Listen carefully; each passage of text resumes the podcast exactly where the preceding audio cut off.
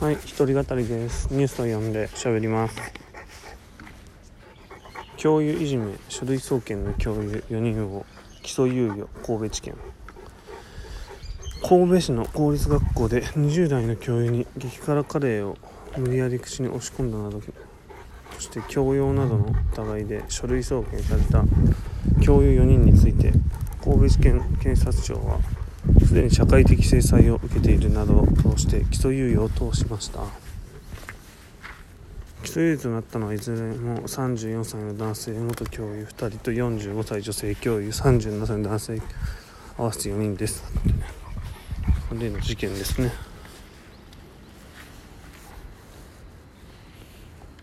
まあ、一応教育委員会神戸市教育委員会は先月34歳の男性教諭免職女性教諭を34歳の男性2人を懲戒免職。女性教諭を停職3ヶ月。男性教諭を減給とする懲戒処分を出していました。はいおむすびお座り。さあ偉いね。はい行くよ。ということで例の神戸の激辛カレーいじめ問題はまあここら辺で幕引きかな。うんとまあ懲戒で2人は免職。1人は3ヶ月の停職。1人は減給っていうことでまあ処分されて刑事事件にはならずってことですかね。でかつまあでもあとままだうんこの被害者の人の民事があるのかなっていう気はしますけれども。まあ刑事的責任は問われず。という感じですね。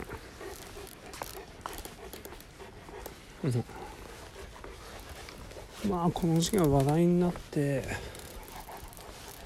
ねすごい大きな話題になっていたので、この先生たちはどうなるんだろうなみたいな。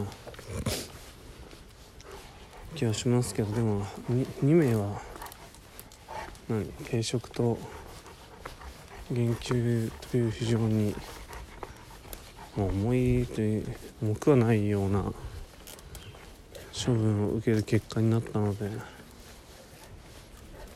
ね。何と言いますか。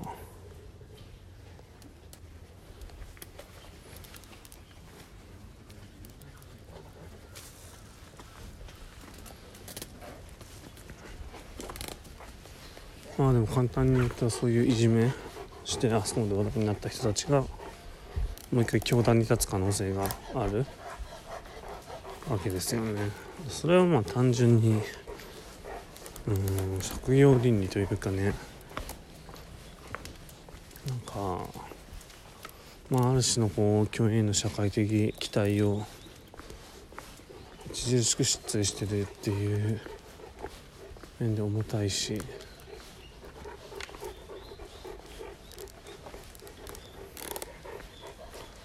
うん。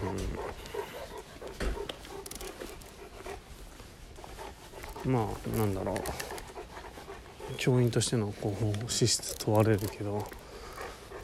うんまあちょっと難しいね。教師やってる人がまあ法を犯すとか。ね。まあ法を犯したら多分ダメだけど刑事になっちゃった。でもそういうまあ倫理に基づるような行為をした時にじゃあそういう人は教団に立っちゃいけないのかというとそれはまあ罪を償うとかね自分の考え方を改めるとかそういう、まあ、再生可能性みたいなものを語らないとこうある意味教育っていうのは成立しないよねみたいな。次元もあったりするし。ね。ただ一方でまあ処分の真摯さみたいなもので言ったらちょっとこう危ういような気もする。自分が親だったらそういう人に教えてほしいかっていうといやそれはノーですよねってなっちゃうから、ねまあ、本事件でこう教員を見る目っていうのはより厳しくなっちゃってね大変だなと思うんですけれども。まあ、そこら辺が、まあ、職業倫理というか、まあ、人間の倫理観でもあるけどとして何を求めるかみたいな議論した方がいいかなと思います。